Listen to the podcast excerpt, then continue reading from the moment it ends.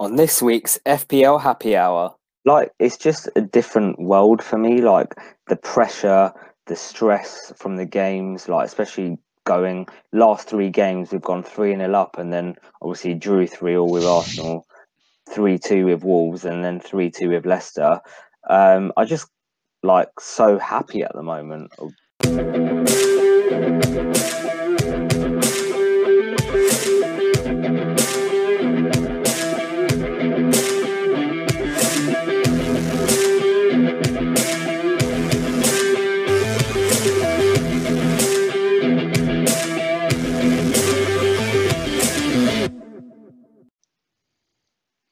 Hello and welcome to the 15th episode of our podcast, FPL Happy Hour, with me, Sham, otherwise known as FPL 2 Guys One Cup on Twitter.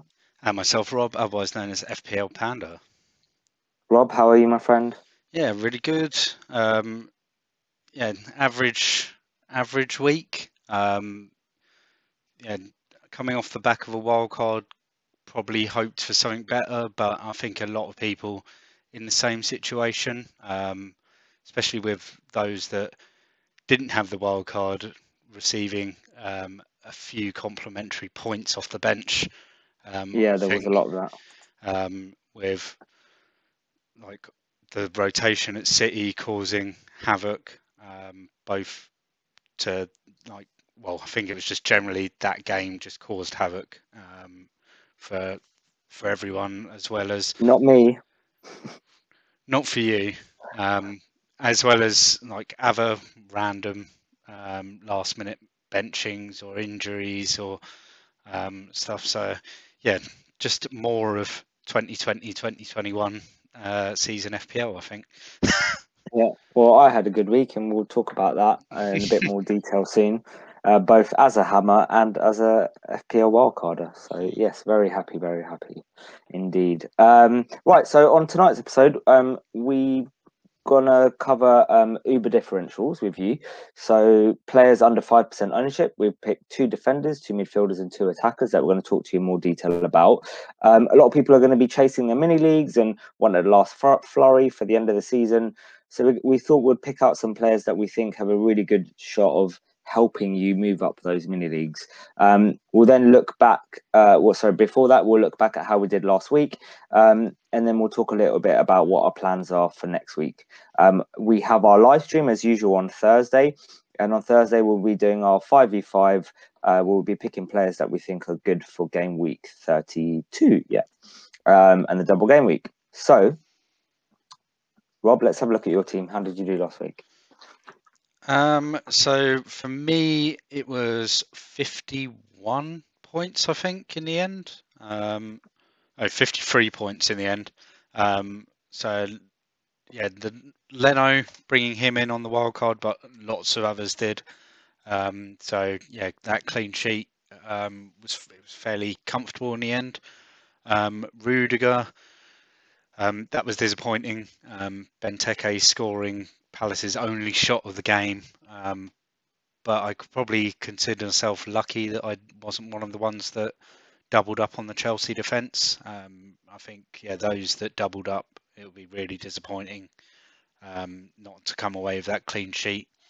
Um, Romain Saiss six points. Um, yeah, another solid clean sheet um, for him. Um, I think it was Semedo that picked up nine points though. Um, but yeah, he's the he's probably like the most premium option of the Wolves defenders. Um, probably hasn't shown great value, but I think we'll touch on him later on. Um, then yeah, Phillips from Liverpool, two points, but I'm not too fussed about that. I, I wasn't expecting um, lots of clean sheets from Liverpool between now and the end of the season, and it was just but I thought he had the best chance out of my remaining three, Shaw, Masuaku, and um, him to get a clean sheet this week.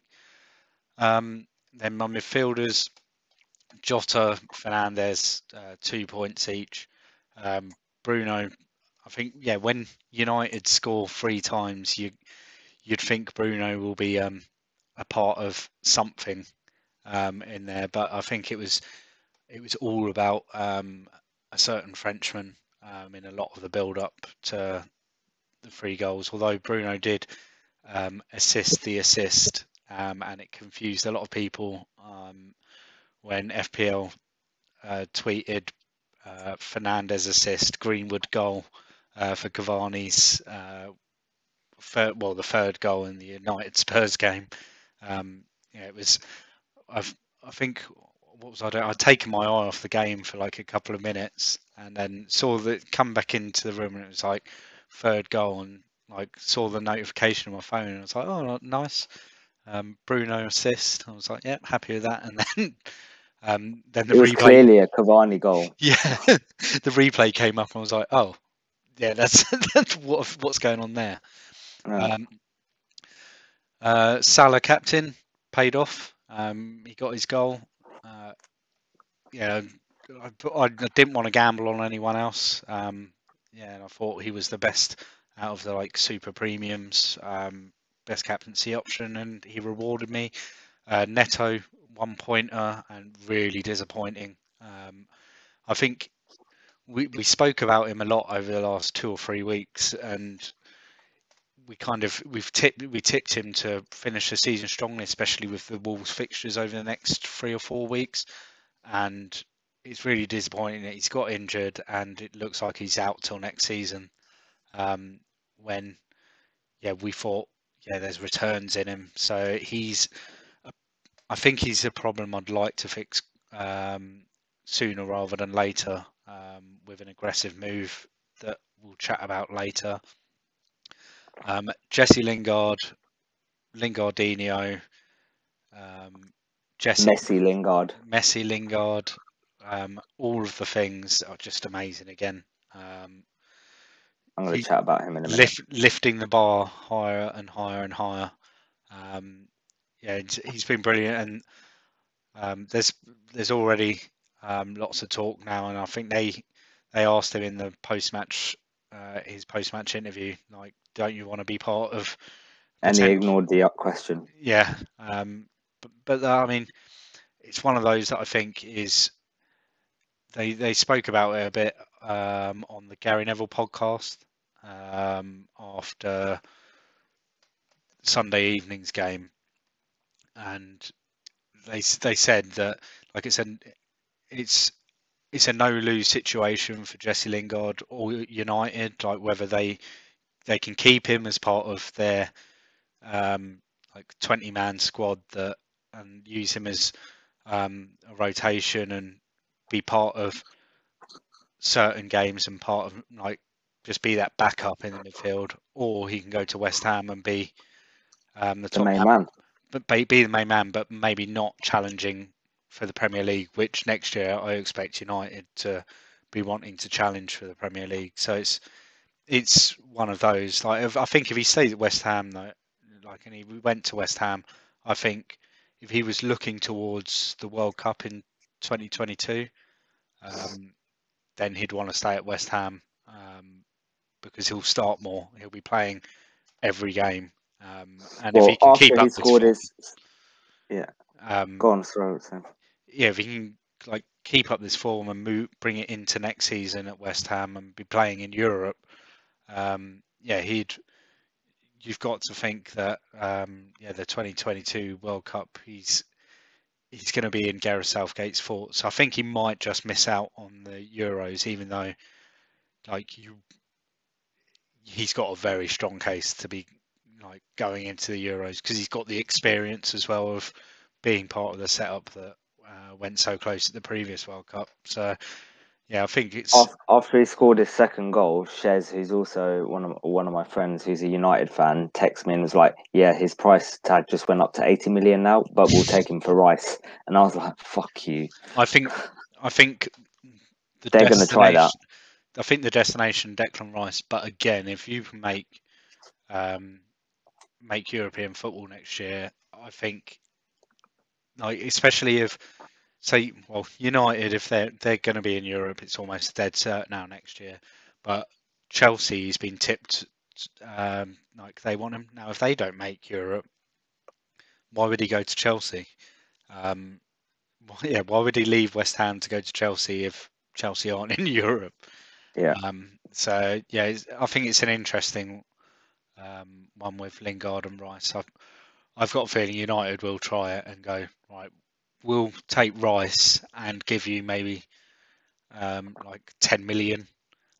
Um, So if if Man City win win the Champions League, that Hmm. means his top five go to Champions League, right? no, I thought that becomes an so the winner gets it plus. no, if Chelsea don't make the Champions League, so if Chelsea finish fifth Yeah. and win the Champions League, then uh, five English teams go into the Champions League. Oh, okay. Um, same with yeah, with Liverpool. Um, if they won the Champions League but didn't finish in the top four, then okay, I thought we'd get an extra spot.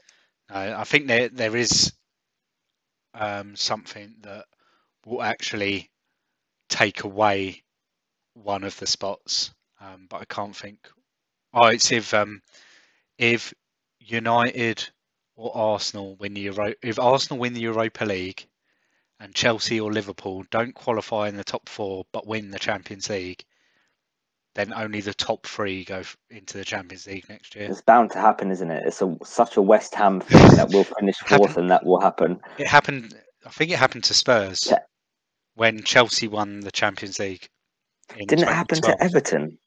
Or no, that was it. It happened to Everton in 2012 when um, Chelsea won the Champions League, and they didn't. They didn't get.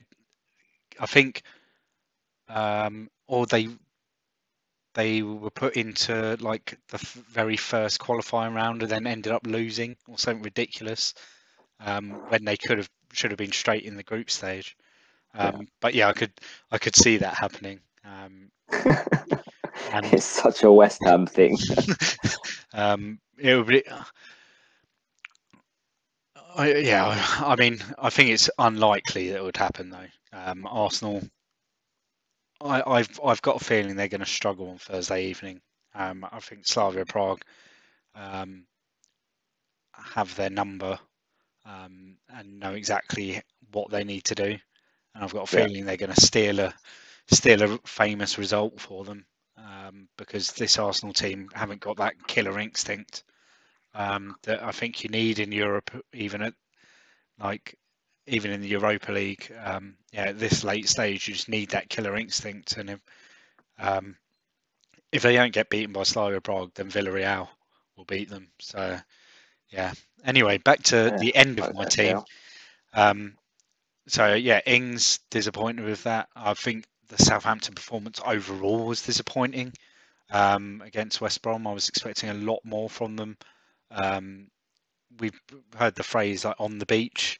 Um, Tom at uh, WGTA um, used it um, a few times this week, and I think that can be applied to Southampton. They're not going to get relegated. They're not um, fighting for European places. So yeah, they're just in that sort of middle ground of nothingness. Um, so yeah, no, I've I worry. They won the league six months ago, didn't What was that before or after we smashed them nine 0? Um, yeah, I, I worry for their assets. Um, yeah, we we spoke a bit about like James Ward-Prowse and Scott Armstrong and um, Nathan Redmond Danny Ings, and it's just like actually no, no. And um, yeah, when we talk about our plans for the week coming up, um, yeah, we'll talk about what I'm thinking of doing with um, Ings and in a little combination with Neto. Um, and then Harry Kane, two pointer. Um, again, just disappointing. Um, I expected more from Spurs. Um, and I think United, I've just cancelled him out of the game. He, he never really got into the game. Um, I think Fred did a really good job on him, um, just hassling him constantly.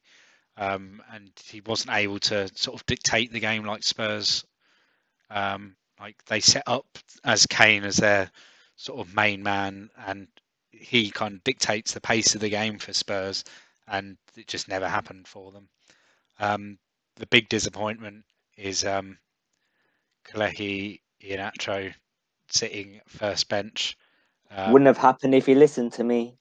I forgot. I predicted, I knew that the the game was going to be high scoring. I said it on the stream. I was like, this is going to be like a 2 2. And then before, um, so James did a live uh, stream for um, Planet FPL patrons. And I said before the game, this is going to be 3 2 either way. I don't know which way it's going to be 3 2, but this is going to be like a, this is a 3 2 game. Hmm.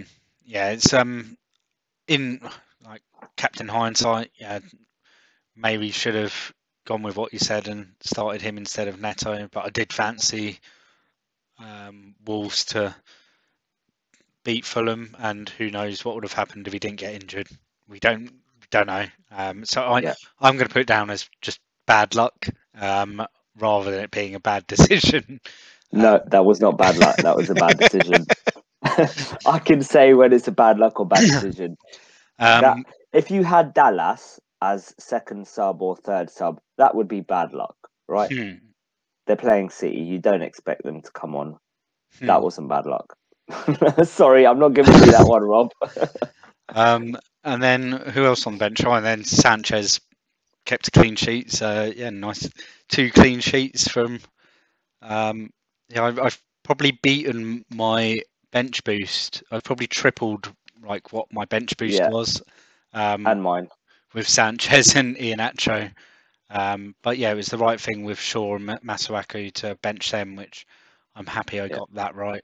Um, yeah, so 53 points, a small green arrow uh, from 103k to 101k.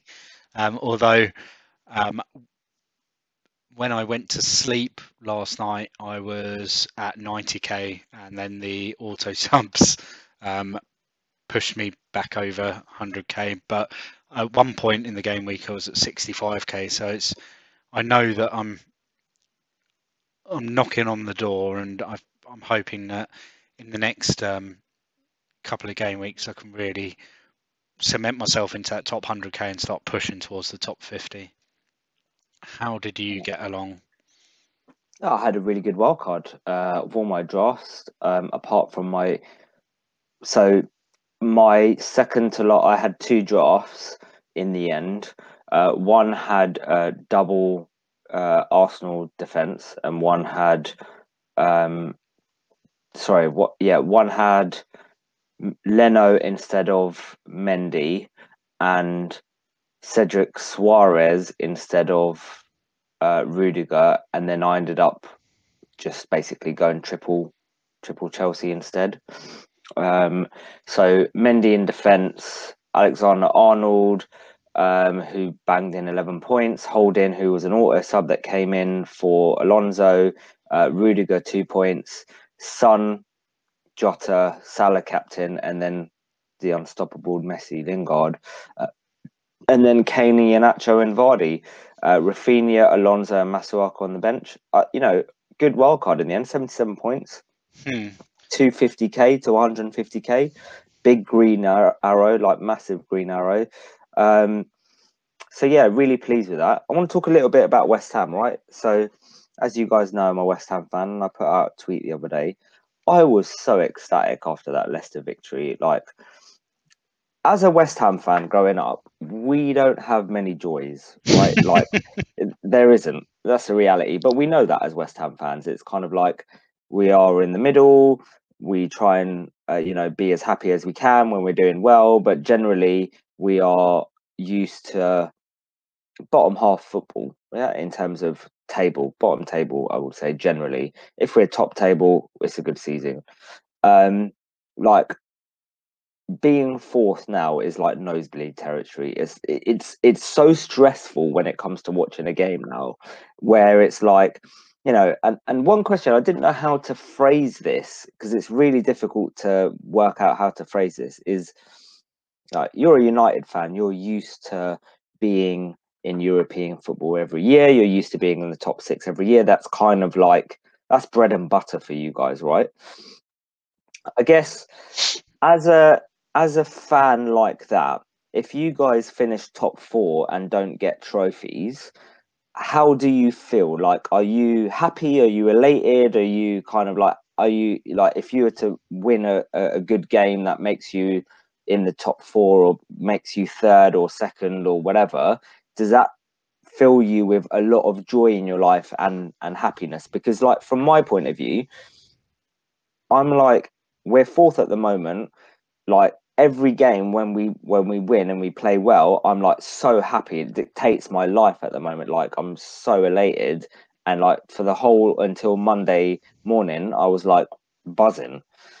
Hmm. Is that how is that how you feel like regular fans feel about big clubs or not? Or is it a case of just yeah, I'm I'm happy they won and that's it kind of thing? Like that I, I was I'm not sure if I phrased it correctly, but or if it makes sense.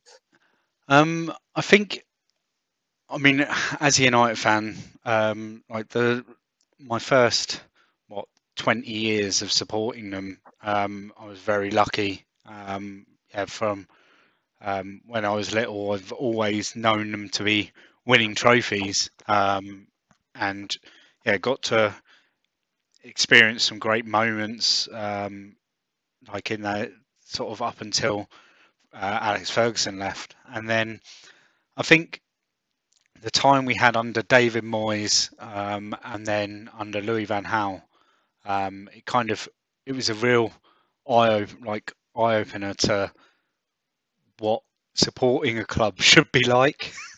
Um, I mean, the closest we had to th- that before was probably like the little barren period where was it between 2003 and 2006 when we didn't win the league. Um, Chelsea won it a couple of times and Arsenal won it. Um, and that was the like the closest we'd had to that. And then even in that time, we won the FA Cup and the League Cup. Um, and then, but then from that moment on, we just dominated again for three or four years. Um, but then, yeah, when we won the FA Cup against Palace uh, under in LVG's last game, um, yeah, there was that elation there. Um, it was because we'd finished top four and it felt like we're back on like a, the right route. Um, although at the time there was that uncertainty, but then um, with LVG um, staying, and he ended up getting sacked that evening um, after the FA Cup final, um, and then Mourinho was announced what like two or three days later. Um, but then that even felt like the right step, um, and then things under Mourinho it started off really well, and we won the Europa League, we won the League Cup, and we finished second in the league, and it felt like um, yeah we were on the right track again. Um, but now, I think under Ole, our expectations have been a lot lower. And I remember um, at Christmas time when we were top of the league, um, it was the first time in a long time that I'd um, felt really like what you like what you're talking about this like overjoyment of um, your football club where um, yeah we were I actually believed um, for like the two or three weeks it was that we were top of the league before City overtook us um, that we could challenge for the title. And I still think that um, we're like we're not far off it. Um, now every this season, yeah this season. Um, Oh, like mate, you ain't gonna win it this season. Well, no, no, we're not going to win it this season. But we dropped points to West Brom. Um, we dropped points to Burnley. We dropped points to Palace. That's, that was six points that was dropped in those in three games there. Like those, if we get six points in those three games, then that what's it? Fourteen point gap is an eight point gap with a game in hand. But then equally, City dropped a lot of points at the beginning of oh, the season. start, of but so did we. Like we Yeah. lost to Palace in our first game of the season. So Um, is it a case of you only feel like that if you're challenging for the league versus if you're challenging for top four? So that that elation that you described sounds similar to how I'm feeling at the moment. Hmm. That was when you were competing and you thought that you had a chance of winning the league compared to top four, for example. I think that second season under LVG, um, when we won the FA Cup and we we were in that like top four battle and we managed to get like get there on the in the last couple of games. Um, yeah, that was because it felt like a bit of a turning point.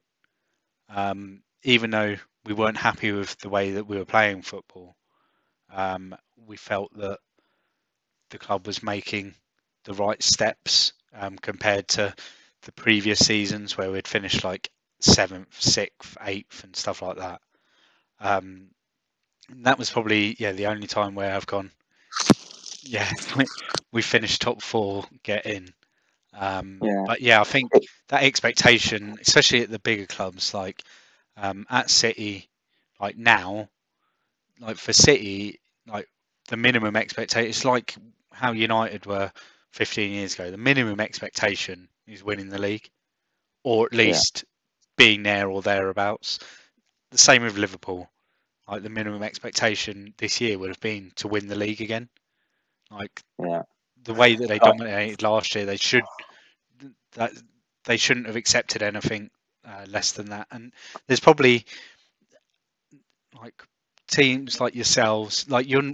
I think this season, West Ham have propelled themselves from a middle, comfortable middle table team, like and like maybe even pushing towards the lower side of the middle ta- of the table, to actually being um, on that level with Leicester, Everton, like these teams that they they've just needed that extra little push um, to get them over the line into the top four. Like Leicester, they fell away late um, in the day last season. I think they're gonna. I can't see them finishing top four now. I think the way that they looked after the game um, on Sunday, you could you could almost tell they looked defeated, and the fact that like they had Kasper Schmeichel coming up in the 94th minute up for corners, like you could see how big um, losing that game was to them. Um, they just look a bit defeated and out of ideas. Jamie Vardy has just disappeared, um, and like Kelechi Iheanacho seems to be their their main threat now. Um, yeah, Vardy's not showing much um, of that energy that he has before. Um, It's like it's just a different world for me. Like the pressure, the stress from the games, like especially going last three games, we've gone three 0 up, and then obviously drew three all with Arsenal, three two with Wolves, and then three two with Leicester. Um, I just like so happy at the moment of being a fan, and it's uh, the boys are doing me proud. Proud as you know, David Moyes has been a revelation. Lingard, and then just seeing like Declan Rice in the crowd and his reaction to it was like like a fan, you know, celebrating when we're three 0 up, and then like literally like this when we're like when we're three two and got five minutes to go. hmm. Um, yeah, I think it's it's probably the so way good. that you, you- the way that you've won the games as well. Like as you Yeah. said, it's been exciting. You've taken these really strong leads, and like it's like the complete opposite of what we do, like what United do. They kind of, and it's like been that way for twenty years. Like we'll go one 0 down, two 0 down, or three 0 down, or whatever, and then come back and win it at the death or like this season it's been like this common thing of we'll go 1-0 down at half time and um, but by within 10 minutes of the second half we'll be 2-1 up um, and then we'll end up If- winning comfortably if we end up finishing top four, David Moyes has to get manager of the season. yeah I I Has to, has to. If we finish top four, like that has got to be the best achievement in the league this season by anyone. Well unless Big Sam manages to claw West Brom out of relegation Maybe, yeah, yeah. That that Um, that is a possibility. If that no, happens, that would be that would be he's on par. That would be on par. I think if if Newcastle didn't win at the weekend, um, I think West Brom would have had a had a chance. They'd have been like within five points. Um, Yeah. But I think eight points is still it's just a bit too much. But we've seen great escapes. Leicester did it. Um, Yeah. And then won the league the next year. yeah. Um, so um, yeah, I I can't think of any other manager in the league that would deserve it more than David Moyes. Um, Yeah. Just for what he's done and with the budget that he's had, um, like the players that he's brought in have been just perfect to do those different roles at the at, in the club. Um, and I think the final piece in the puzzle was Jesse Lingard, just Yeah. having that that special bit of energy of a player that's got the experience of um, competing at that end of the table. Um, and I just can't believe how wrong I was. Like I keep thinking about it. You know, I I was not happy with not not that I was was unhappy with the Jesse Lingard move, but I wasn't excited about it. Um, just because I didn't think much of him, to be Hmm. honest with you. And I said that before. Like I'm just so happy that he's proven me completely wrong. like completely wrong. And I'm like I'm very happy that he's proved me wrong. I I always if- wanted to prove me wrong. Would you would you argue if at the end of the season you'd made top four and he was named your player of the season? No. And he's come in in January and just gone, yeah, I'll be your player of the season. I I, I cannot think of anyone. like there's there's few players that have Declan Rice has got to be up there. yeah I think. Rice. Uh, but Rice has got to be up there. Ogbonna was injured for a bit. He was great at the beginning of the season. Um, Soucek, Safal, they're all good contenders. But, you know, and this was interesting, right? So I was looking, listening. I know we're going completely off topic of FPL. we don't normally do this, but it's good to kind of talk about it. Um, so Dimitri Payet, yeah, massive player for us. Came in, smashed it. Um, he scored an in 46 games. How many goals do you think he scored? 46 games, probably like 15, 20, So 11 goals he scored. 11. I, I, 11 goals. I was why I Right. didn't want to say I was going to say like 10, but I thought no, he Right. scored more than that. So so I'm going to double check this, right? So yeah, 11 goals in 48 games, right? Um and everyone says oh, big impact, massive, you know, and he has he was like he was a massive player for us, hugely influential. I know he got a lot of assists as well. Um huge huge player for us. Jesse Lingard, how many goals has he scored in 8 games? What's he got? 10, 9 goals in 8 games. 9 goals. So Payet scores 11 and 46. Jesse's got 9 and 8. Like he he has had more of an impact for for West Ham than Payet did. Now it's it's not me trying to compare the players and say one's better than the other or anything like that. It's just me saying of how much of an impact he's had and how much you know, everyone was raving about Payet being for the Ballon d'Or and this and that and the other. And I'm not saying Jesse, she's contender for the Ballon d'Or or anything. What I'm saying is his impact for us, I would argue, is more than Payet's impact Yeah, I think it's in, especially in four months. especially if you if you I think even even if you you didn't make the Champions League but you're in the Europa League next season, I think even then that impact is, is still a positive thing because it means the club's moving in the right direction. Um, Yeah. I think if yeah if you were told at the beginning of the season that yeah you're going to have a roller coaster of a season where you at one point you thought you were going to get Champions League but you got Europa League instead, you'd you'd happily take Thursday nights, wouldn't you? Yeah.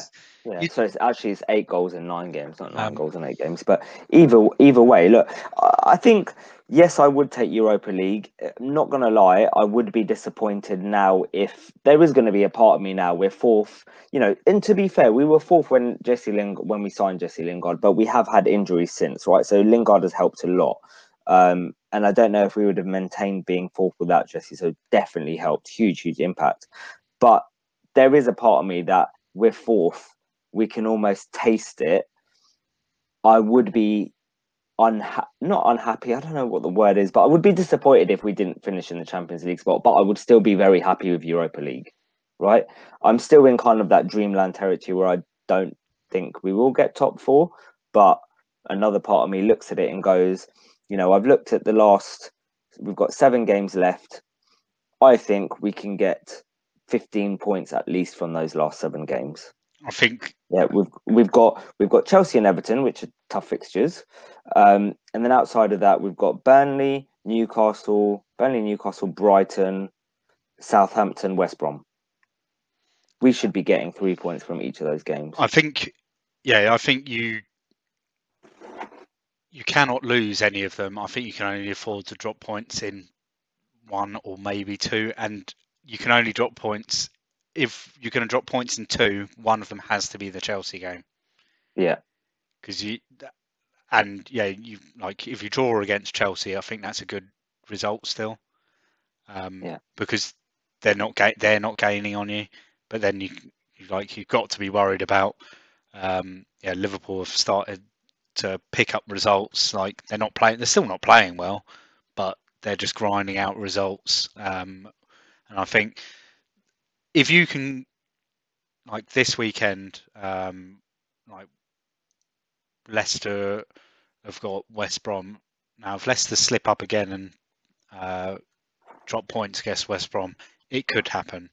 Um, and you can get up there and get into third and um, give yourself that like almost like a little buffer.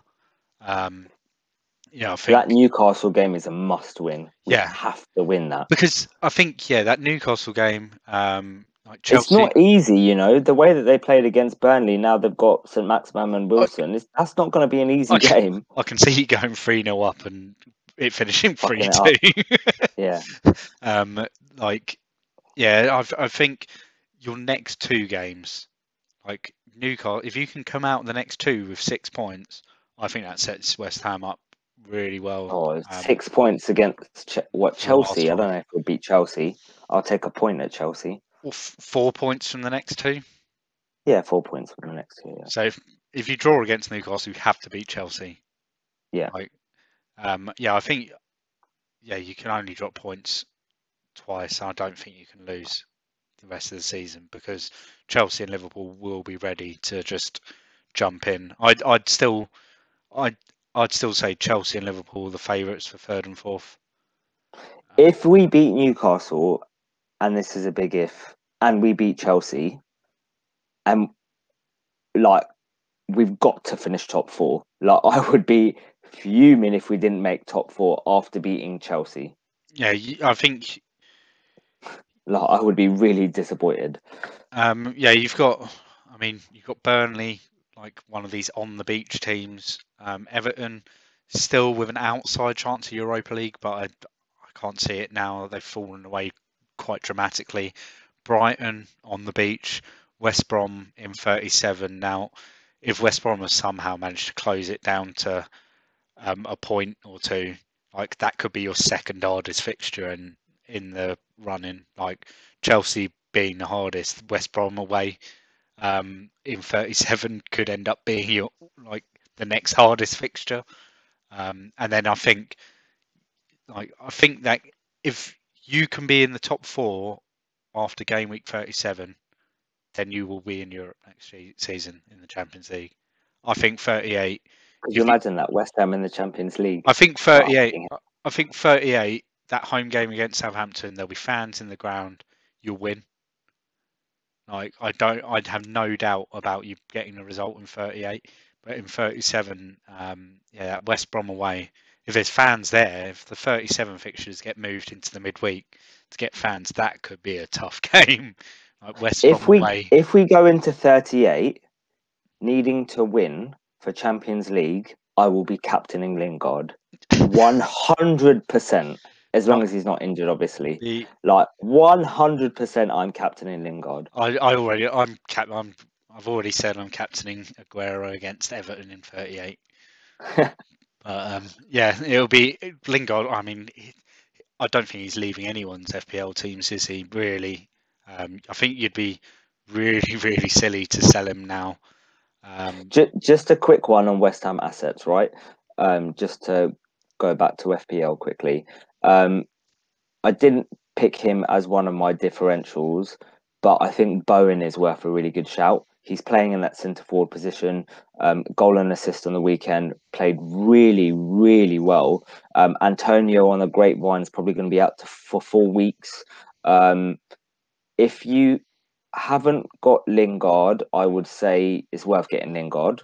Um, but if you want someone else to double up on on that on that West Ham run after Chelsea, we've got uh, as we said Burnley, Newcastle, Ever- uh, sorry Burnley, Everton, West Brom. We've got really good run of fixtures within that last five. I think doubling up on Bowen and Lingard isn't a bad shout. Hmm. I Yeah, think I- that's a decent shout. Um, yeah, so no, I've looked at and thought about because yeah, I mean he was really impressive the other day, um, and I mean he's been impressive all season. But I think when Lingard came in, um, I think Moyes struggled to get that combination because he he wanted to be playing Antonio, and then that partnership with Antonio and Lingard in the first few games was really good, um, and yeah, I think Moyes was like just trying to work it all out, um, and like he pulled off a few like really good games, like tactically. Um, was it against Villa when he doubled up on that right hand side um, with um, the two defenders Against on, Grealish. against Grealish and stuff like that. Like it just meant that, and I think you did. You tried to do the same against uh, Arsenal, and well, and it worked on Aubameyang. Like kept him out of the game. Um, but yeah, it's it's meant that he hasn't been able to play Bowen, Lingard, Antonio, Benrahma, like all of the forwards. Um, but now that Antonio's not there, he's going to get the minutes. And I, like, if if it's four weeks for Antonio, then he's pushing it to be playing by the end, like starting by the end of the season, isn't he? Really? Yeah. Um, because I think the other thing as well, Cresswell's out for a couple of weeks, but the good news is that Ogbonna's back. So Ogbonna should come straight back into the team this weekend, um, and that will f- he'll fill in for Cresswell at uh, left centre back. Um, so I think that's really good news because our defence has been shaky. Um, you know, we've conceded seven in the last three. You know, we've scored nine, but we've conceded seven. So um, that's really going to help us with Ogbonna back. Yeah, I think that'll probably lead him to like towards the end of the season playing, keeping with that um, five, especially with Rice out. Um, yeah, staying with that five at the back, um, so that you've got that bit of solidity. Um, I think in the end, um, on Sunday, like that showed just being out, having that like the three centre halves. Um, it just showed that like just Leicester had no way through. Like they didn't have many like many if any big chances. Like Iheanacho's So should we be talking about now Noble and Soucek versus Ndidi and Tielemans rather than Rice and Soucek? um yeah maybe it's one for pre- one for pre-season. Anyway, Um, right, let's move on to our topic. Uh, we've spoken wow, forty-five minutes on that. Um, okay, so Uber differentials. So first off, let's go with um, defenders. yep. So I chose uh, Semedo, and you've gone for Ricardo Pereira. So the reason why I went with um, Semedo uh, is because Wolves have a really good run of fixtures, um, and I think Semedo is going to be a good part of that um, from an attacking point of view as well.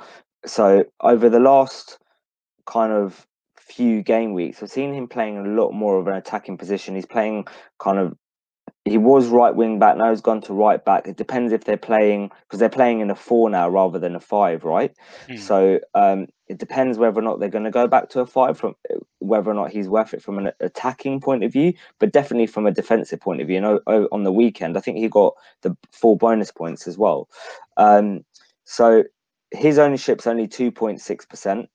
Um he's got 85 fpl points um and he's averaging 3.1 FPL points per 90. Not great over the course of the season, but when you look at their fixtures coming up, I think that's what's kind of um, swaying me towards a Wolves defender. They've got Sheffield United, Burnley, West Brom, Brighton in the next four.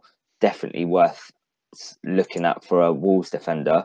Um, I don't know what the impact of uh, Neto being out is going to be, and then obviously Neves has got COVID as well, so I'm not sure what the impact of on the Wolves defense will be on that. Do, do you do you know how that would impact them?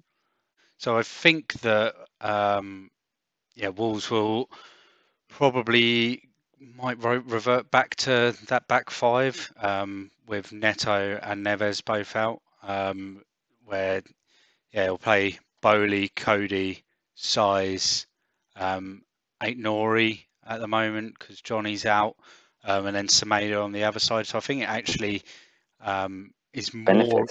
Yeah, it's more of a plus towards Semedo. Um, it's it'll be interesting to see what happens when Neves is back. Um, whether he goes back into the 4-4-2 again. Um, but it just makes sense that um, yeah, he reverts back to that free, and they're a much better team when they play that three slash five at the back. Um, I think it suits their the way that they set up. Um, so yeah, I, f- I think it's a interesting one, but yeah, I think it's worth a gamble. Um, yeah, it's only five point two, I mean, so it's not like you're gambling on um, like someone that's going to cost you a bit more. It's quite an easy little upgrade that you can do um, from someone that's like around that five million mark. Yeah, I think attacking, you know, f- figures always for defenders are going to be crap over, you know, when you're looking over a whole season. Um, so I wouldn't necessarily pay too much attention for that. But obviously, the clean sheets is the bread and butter, and that's what I think Wolves will be able to do for their next kind of four or five game weeks at least. Mm. Um, right, do you want to go with? Do you want to talk through your differential? Yeah, so I've gone with Ricardo Pereira at 5.9 million, so a bit more on the expensive side, but his ownership is only 0.7 percent, um, which wow. is is crazy. But he, he, has spent a long time injured. Um, so yeah, only 26 points, um, but 2.8 points per 90. Um, I think on Sunday I was I was obviously yeah. Watching, he nearly scored a goal. Yeah, I was watching the game and we almost saw him like back to his best, like really, really um, causing trouble down that right hand side, um, playing really advanced um, for a right back. Um, and like for the last what, five ten minutes, he was pretty much camped in the um, in the final third on that right hand side, just pinging balls in. Um, I think with Leicester's fixtures, like it's like Wolves um, over the next few weeks. Like Leicester, they've got West Brom at home, Palace at home, Southampton away, Newcastle at home. Like those next four fixtures um, for Leicester, like despite uh, like we mentioned earlier that um, they could fall away. Um, I think there is a big moment these next four fixtures for for Leicester, and um, if they do come out result with results in all four of them, which they need results from all four of them um, to have a chance of sort of staying in control of their destiny for the Champions League.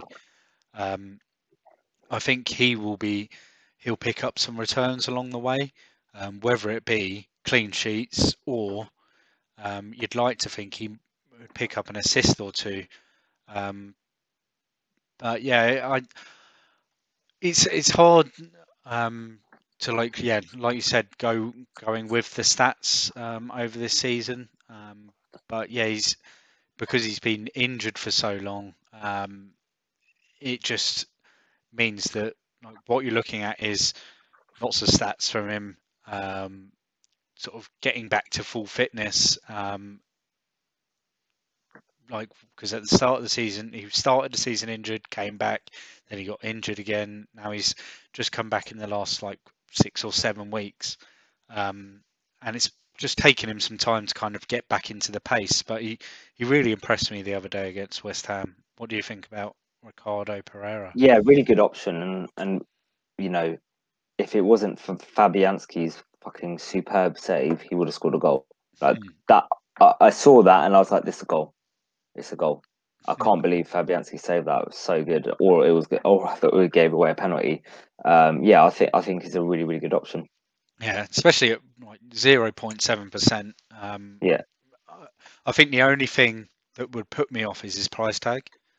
Um, I think if you were bringing him in, it would be um, for one of the probably one of the City guys, um, like Diaz, Cancelo, um, Stones. It'll be one of those three that you're bringing, you're moving out for Pereira, and I, I, I think it's actually a good move because I think overall you're going to get more minutes and more game time um, out of Pereira than you are any of the City defenders um, because I can only see them um, starting three, maybe four games each um, between now and the end of the season. And even if they start, you can't guarantee they're going to make 60 minutes with a clean sheet. Um, Yeah. So yeah, I, I'd I, I'd almost definitely if I still had Diaz or well Diaz, Stones, uh, Cancelo, then I'd be looking at Pereira or Semedo as a replacement. Because yeah, both can get returns, especially for these next yeah four or five weeks. All right, so let's move on to midfielders. So for my midfielder, I've chosen Mason Greenwood. Um, he's looked really good in the last few games, especially uh, price tag of only seven million and an ownership of only two percent. Um, he's had sixty-seven FPL points, and FPL points per ninety is four point three. So he doesn't play a huge amount of games, but with Martial now out for the season, I can see him starting a lot more games. I know he didn't start on, on the weekend, but he came off the bench and got a goal and assist. Right? Um, it was a goal and assist, wasn't it? Yeah, yeah, he got Yeah, goal he and did, yeah. assist. Yeah, Um, but he looked really good in that last kind of, I think it was 17 minutes that he played or something like that. Um, uh, his XG over 90, 0.3 is XA's 0.1. Again, these stats don't tell you a lot, um, but big chances, eight big chances, three goals and two assists. Three goals and two assists for the season. But if you put that into perspective of over the last couple of games, he's had two goals and one assist in the last two. So you can kind of see from that his season really hasn't been uh, as what we thought he was going to be. Um, but he's starting to get into that first 11 now, um, switching in between Europe and um, and in the Premier League. And the fact that now Martial is out, I think that really helps him. Um, and for seven million, I think he's really a really good pump for the rest I of the season. Uh, he- what do you think as a United fan? I mean, he started off the season. I mean, there was the whole thing in where was it? Norway, Iceland, Iceland, um, where yeah, there was the incident in his hotel room. Oh yeah, yeah, yeah, yeah. Um, with who was it with? Was it with Sancho? Was it with Jadon Sancho? Um, but yeah, he. No, I think Phil Foden. that was it, Phil Foden, um, where I think I think he was punished by the club. They were obviously both punished by England, but I think they were both punished by their clubs respectively as well. Um, and I think with Foden, you didn't see it as much, but with Greenwood, I think it really affected his confidence because he does seem like a um, very quiet type of player.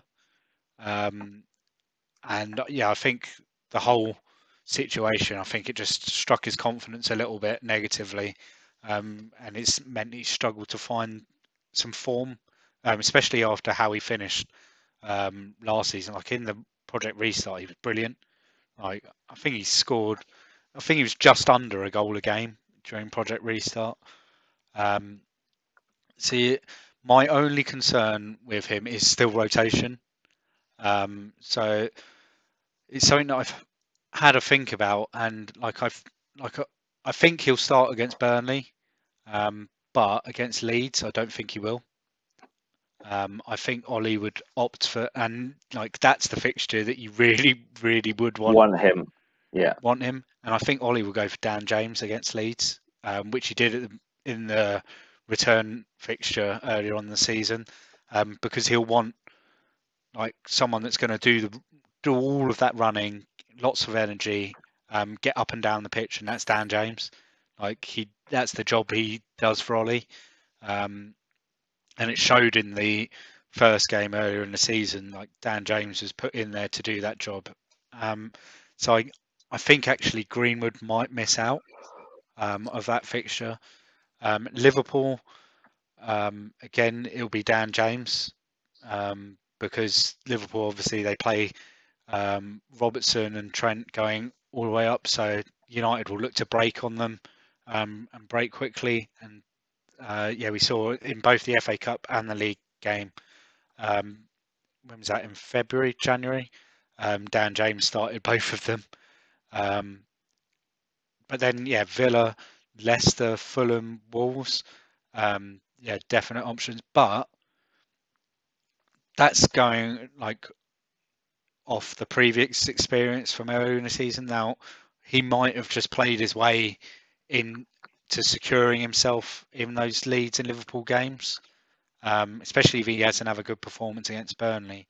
But I don't think he's as locked as people might think, um, and that's so that's my concern with him. But he could come on um, like he did against Spurs and come away with returns, especially if United when he if he comes on and United are chasing game, he rarely returns. But if they're comfortable and he can get that like extra second, um, then he can really punish teams. So it'll be interesting.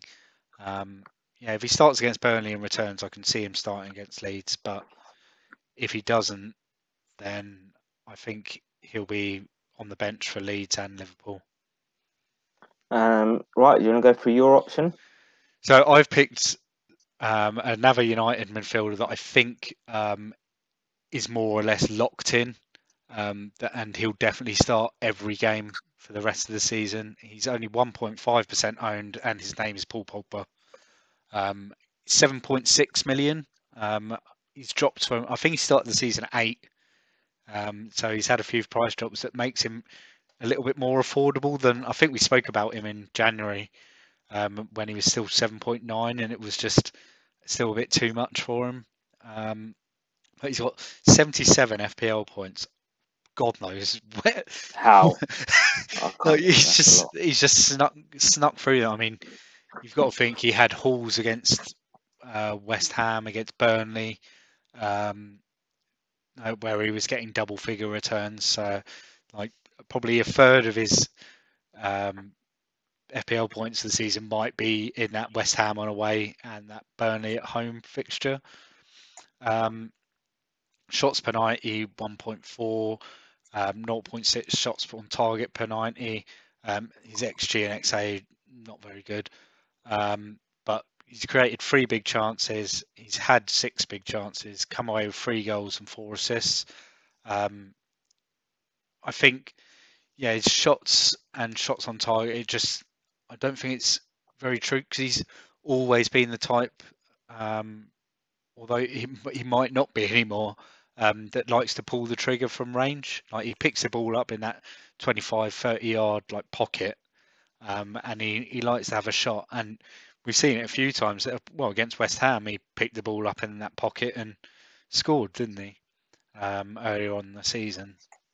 Um, he just there's a confidence and a swagger about him at the moment. Um, and we saw um, in the build up to Greenwood's goal, the third one against Spurs on Sunday, um, we saw that confidence. He picked the ball up um, like near, it was well, it's about 20 yards from the halfway line, um, and he shrugged off two Spurs defenders and then just laid the ball off for Greenwood, who's then um, taken on Dier and absolutely spanked it past Lloris. Um, but it was that is that confidence, like he's showing that that because um, he doesn't have pace, he's just got this power and his ability to keep control of the ball when um, he's got defenders around him. Um, and I think there's more returns in him um, this season. I I'd be very disappointed now if Paul Pogba doesn't remain a United player in the summer um, because I think he'll play a big part in us challenging next season. Um, and if we sold him, um, yeah, I'd, I think we'd need to fill another spot because um, he's a definite starter now, and he gives us that opportunity where where before uh, in earlier on the season where we were playing two holding midfielders all of the time. Um, yeah, he comes in and we're able to like play instead of playing Matic and Fred, we're able to play McTominay and Fred um, because you've got Pogba and Bruno that are happy to do like some defensive work as well as getting forward um, to cover for McTominay going forward. So yeah, I think it makes United a better team with him there, um, and I think that's why I'd pick him over Greenwood at the moment, um, just for that. I know that he's starting every game, whilst Greenwood he could he could come on, he might not, but the likeliness is he does come on for like a 5, 10, 15 minute cameo at the end, and if you're starting him, then in like you if you if you bring him into your team, you bring him in to start him with the fixtures that United have got left. And if you bring him in to start him, you want him starting the games. You don't want to yeah. be relying on him coming on 15 minutes to go and coming away with 11 points uh, every week. Um, so I think they're two really good options. Um, another one that I'd thought of, and I almost had him as my like top option is uh, Saint Maximin. Um, he's still, I think he's like 3.5% owned. Um, but he he came on and just changed the game um, the other day for Newcastle, and I can see him if Newcastle do stay out. I think with Saint Maximin and Wilson there, I think they can uh, come away from these last few games um, with a point or like enough to keep them up. Um, whereas if they didn't have St. Maximin and Wilson there, then I think they'd have really struggled. But he looks like he's fit and he's ready to go and ready to fight. Um, so he, he few, could be worth a little gamble. Few other options I like as well is Bowen, as we uh, who we spoke about earlier, um, Havertz as well, and uh, the other Pereira of West Brom. I think it, yeah. you know West Brom have got tough fixtures, but um, I think if they are going to do anything, he's the person that's going to perform for them. He's on penalties as well. Um, he's done really well over the last couple of games. He scored two goals against Chelsea. He scored a goal against Southampton. Um, so I think he's a, a good option. Um, right, should we look at forwards? Yep. So the forward that I went for is Matej Vydra, um, who I said would be a good pick for a wild card, and you said no, and now you might be picking him in your FPL team this week. um, so I'm glad I persuaded you on that one. Um, 4.8 million, 1.6% ownership. Um, obviously, his performance mainly has been good over the last few games. So uh, over the course of you know, this season he hasn't been great because he hasn't obviously been playing. He's had 48 um, points and 4.2 FPL points per 90. He scored three goals and one assist, and I think they've all come within the last few games. Um, he he's formed a really really good partnership with um, Wood, and I think he kind of you know with Barnes injured, I think he gets that that main spot. So in the last, so in game week 27, 28, 30 and 31. So his last four games, he scored three goals and two assists. So they've all come in the last few games. Um, uh, actually, oh, no, that's Chris Wood. So Vydra, sorry. So Vydra in his last three games has got two goals and an assist. Um, he's one of those that's on form, and I think for 4.8 million, you know, he's not a bad option. If you bring up their fixtures, Rob, I think they've got three good fixtures that you could start him in. So you've got um, Wolves in 33, you've got uh, Fulham in 35, Leeds in 36, Sheffield United in 38. So four out of seven fixtures. You not West Ham in 34. No, not West Ham in 34. Against that leaky defence. depends depends how, how we're playing. Um, but it If all you're going, you know if, if you're going three, option, if you're going three 0 up every game and letting the other team score twice, then then then maybe yeah. um, what do you think of Vydra? um, yeah, I, I've, I've, I think this weekend it won me around. Um, and with Barnes out, um, and his price at four point eight, um, because like you don't have to play him every week, um, so he can be like a bit of bench fodder as well. Um, he's a more reli- reliable sub five million player than Rian Brewster. Anyone. Let's put it that way. Yeah, Um, definitely. Which who is still in an insane, I think he's still like around the ten percent own mark.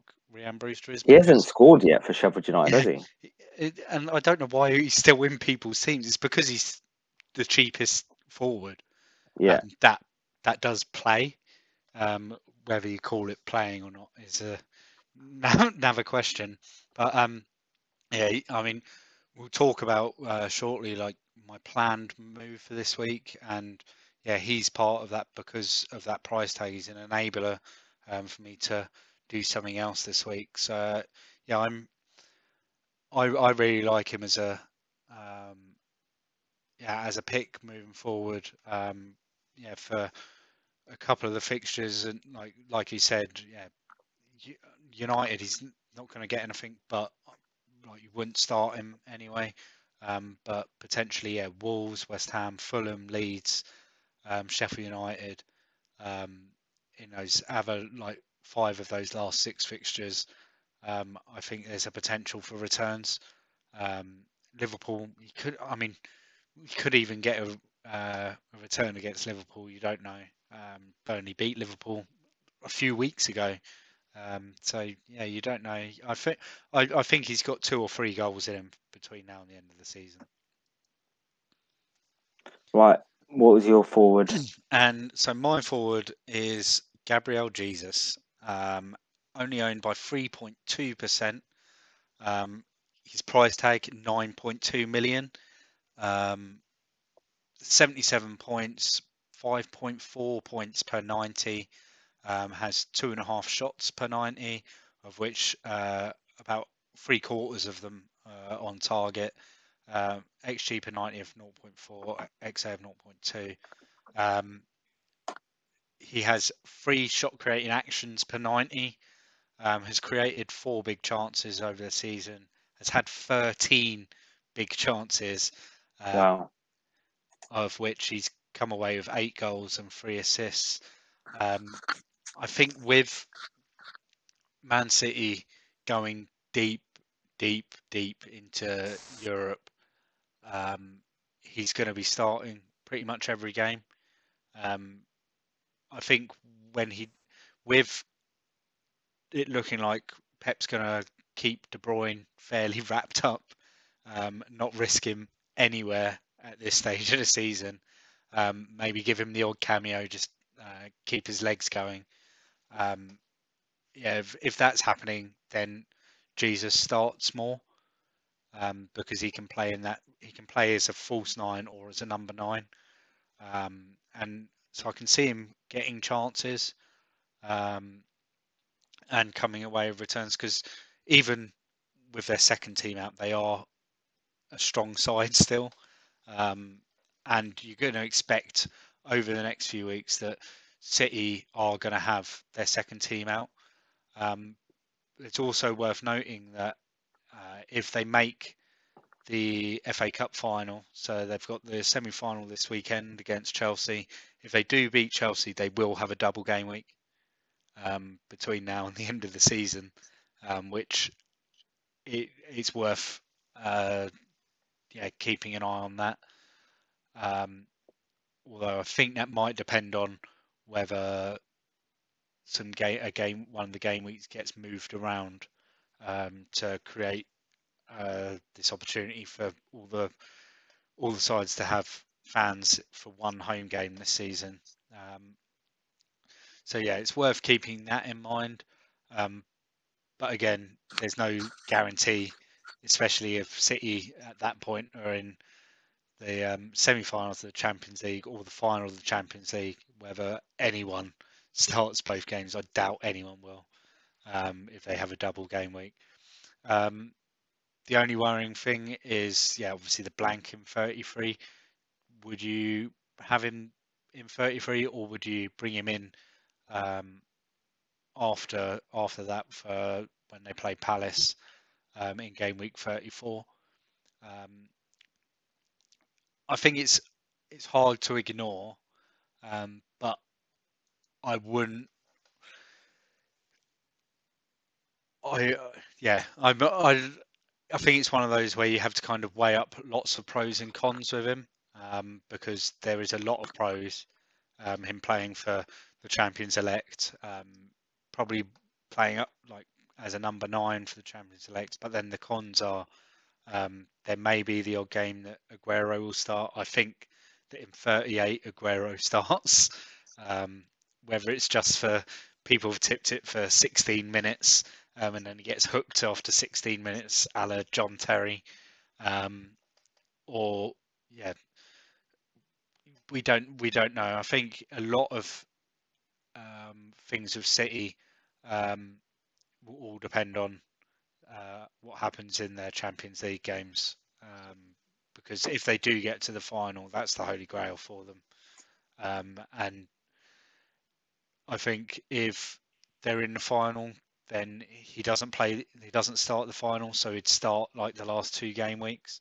But if they're not in the final, then Pep might go right. We'll just finish strongly in the league and blow away the last couple of couple of teams, um, and Aguero will start to give him that little swan song.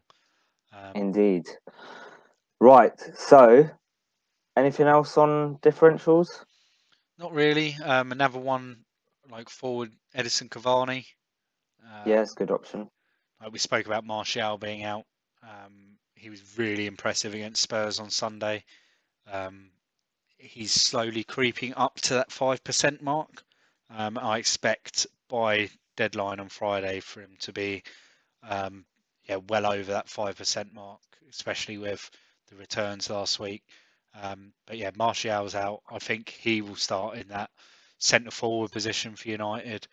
Um, and then whether it be there'll be Rashford on the left and it'll be one of Greenwood, Dan James uh, on the right hand side. Um, so yeah, although the, yeah against Spurs the other day it was Rashford on the right and Pogba on the left.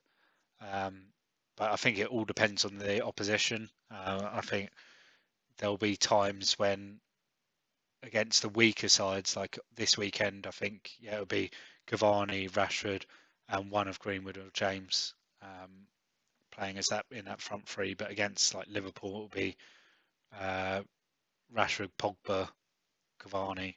Like yeah, if, uh, but I think yeah, if you were gonna gamble on the like differentials at United, I'd I'd say it's like yeah, Pogba, Greenwood, Cavani. Um, not necessarily in that order though. Okay, right. So uh, before we quickly talk about what our plans are for this week, we had one question in, and it basically answers itself. So the question was from uh, from FPL Summers at Summerfield Matt. Spurs defense for the double is it a trap? Yes, and he put that himself. So to be honest with you, I agree. Yes, it is a trap. Um, yeah. What do you think? Yeah, I, I mean, I did tinker with the idea of having uh, Reguilon in on my wild card, um, but after their performance against United defensively, I just I think yeah you might get you might get an assist out of um, him, um, but I think that's all you're going to get. Um, yeah, if if you've got Lloris already, yeah, obviously play him because um, you're getting 180 minutes out of him and two shots at a clean sheet. Um, but I wouldn't be buying anyone. Um, well, not buying. I wouldn't say not buying anyone from Spurs. I wouldn't be buying any Spurs defensive assets. Um, yeah. Agreed. Right. So let's quickly talk about our teams. I'll go through. Uh, well, you yeah, as you got it up, you can go through yours. Um. So what I'm thinking of doing is um, because the Neto injury, and I wasn't. I spoke about last week that I wasn't thinking about um, taking a hit, but the disappointing performance from Southampton plus the Neto injury um, makes it a good chance to just attack the game, attack the Spurs double. Um, now, this is also paired up with the disappointing performance by Everton. Um, so yeah, the combination of disappointing Everton performance and Southampton performance has meant I thought, right, go Ings to Vydra and Neto to Son. Um, I think it's a low risk, high reward uh, minus four because of the double game week. I'm effectively only taking a minus two because I'm going to get two two starts from Son, and he's not one of these players that comes off at 60, 60 minutes. Um, he'll play plenty of the games, and he does look. Um, yeah, he looks like he's back to full fitness and raring to go. He picked up the goal the other day. Um, we won't talk about his uh, fingernail scrape to the face that almost put him in hospital. Um, but yeah, I, I, I think it's an opportunity to just attack the game week. Um, so yeah, I'm I'm more or less 100% sure that that will be my moves this week. Um, I can't think of anything to go against that. Um, would you agree? Yeah, I think that's fine. Fine move. It's, I mean, Um, I, I don't like the minus four after a, a wild card personally, but um, I think it's quite important for you to, to get Son in um, with the double game week. Um, you don't want to lose Salah or Fernandes, um, which I understand. So the logical move is Son, uh, for Neto and Ings to Vydra. I don't see anything wrong with that. yeah, it's it's just it makes sense, and yeah, it's, I think it's better to uh, yeah try and just be really aggressive with it um, this week, and um, yeah, I think the effective ownership of Kane and Son um, together this week is just going to be insane because everyone's going to be captaining one of them as well. Um, The only difference with our front eight now is going to be Fernandes versus Vardy. I think Fernandes outscores Vardy between now and the end of the season.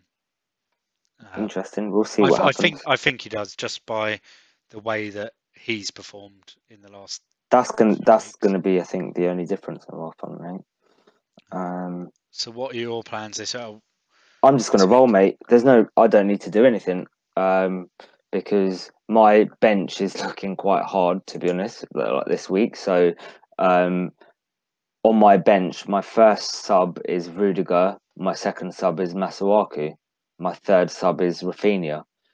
Um, so I've got a bench and headache, to be honest with you, and I don't need to do anything. So I'm just going to roll. nice to roll and then probably ship out Kane and Son after the double. They've got they've got two good fixtures after that.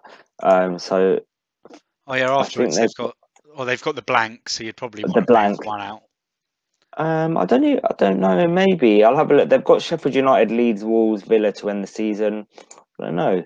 Maybe depends how Son plays. I don't think I can see myself moving Kane. Maybe Son. Maybe if I can get Son in for Fernandes, make some money somewhere else. I don't know. Son, Uh, to be honest with you, I'm going to try and go without Fernandes for the season um, I to think- try and make some grounds elsewhere because 60% he's 60% owned. Like, If I can gamble on Fernandes staying relatively quiet for the season, rest of the season, and going for a differential like Greenwood or Bowen or someone like that, I could make a lot of ground. I think, um, yeah, in 33, Son to either Greenwood or Pogba would be like a really good move because they've got they've got that Leeds fixture um, where I think it it would just be a ridiculously high scoring game. I'm really looking forward to it, partly because I fucking hate Leeds, um, but um, yeah, it's the first game was really exciting to watch, and I can imagine this being exactly the same. Um, so yeah, I think I might be doing something like that. Like I'll bring in Son um, as part of a hit this week for the double, but then shifting on to either Pogba or Greenwood um, in 33, um, or doing Kane to Cavani in 33. Um, yeah, just how like trying to think, um, trying to think ahead. But I don't. If I bring in um, Son and have both Son and Kane, I don't want them both sitting on my bench in 33. I want to be investing that money in Leicester, Liverpool, United, um, where they've got the fi- like the fixtures that you can get some returns from. Um, so yeah, it'll be one to think about, but yeah, not not for this week. It'll be something to think about next week. Okay, so that's the end of the pod. Slightly different pods. We spent half the time talking about not FPL stuff, but it's good to get perspective on the top four life, as we might, I might be uh, living that life soon uh, as a as a in the Champions League. Um, anything from you before we end the pod, Rob? Um, no, I mean, still we had uh, one more uh, representative jump in. So we've got Finland filled um, for our build up to Euro 2020. Um, so I think now it's just Russia, Ukraine, Russia. and Croatia um, that we're looking for. So if you are from or know of anyone from Russia, Ukraine, or Croatia, um, yeah, please just drop us a DM and uh, on Twitter or um, reply to any of our posts um, or tag people in because it'd be great to be able to fill those last three um, and start organising um, how we're going to record 24 pods um, in about 14 days. Um, yeah. So... Well, are we calling this the 24 and 14? Like Planet FPL called their 30 and 30. it's it's going to be insane. I think I think we decided last week it, it will be in the two weeks leading up to the tournament. Um, the squads get announced on the 11th of May. I think that's the deadline.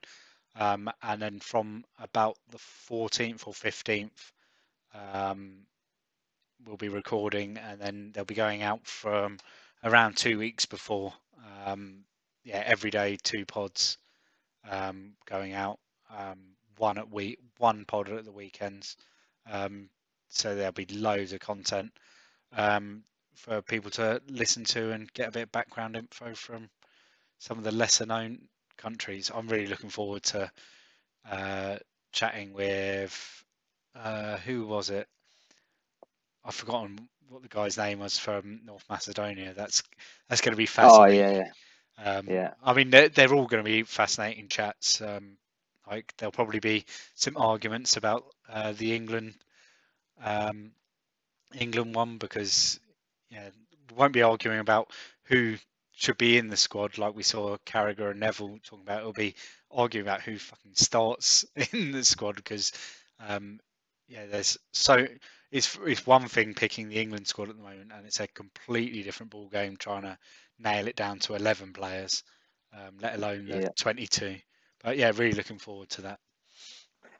Awesome. Well, thanks for tuning in, guys. Um, your feedback is really important to us. Um, so please let us know how you find the pods. Um, you can find us on Twitter, FPL underscore happy hour. We're also on a number of podcasts, including Spotify and Google Podcasts, and our YouTube channel, FPL Happy Hour. Please subscribe, like, and share um, on Twitter um, until Thursday. So we're going to be live streaming on Thursday. Um, we'll speak to you then. Take care. Cheers, guys. Thank you.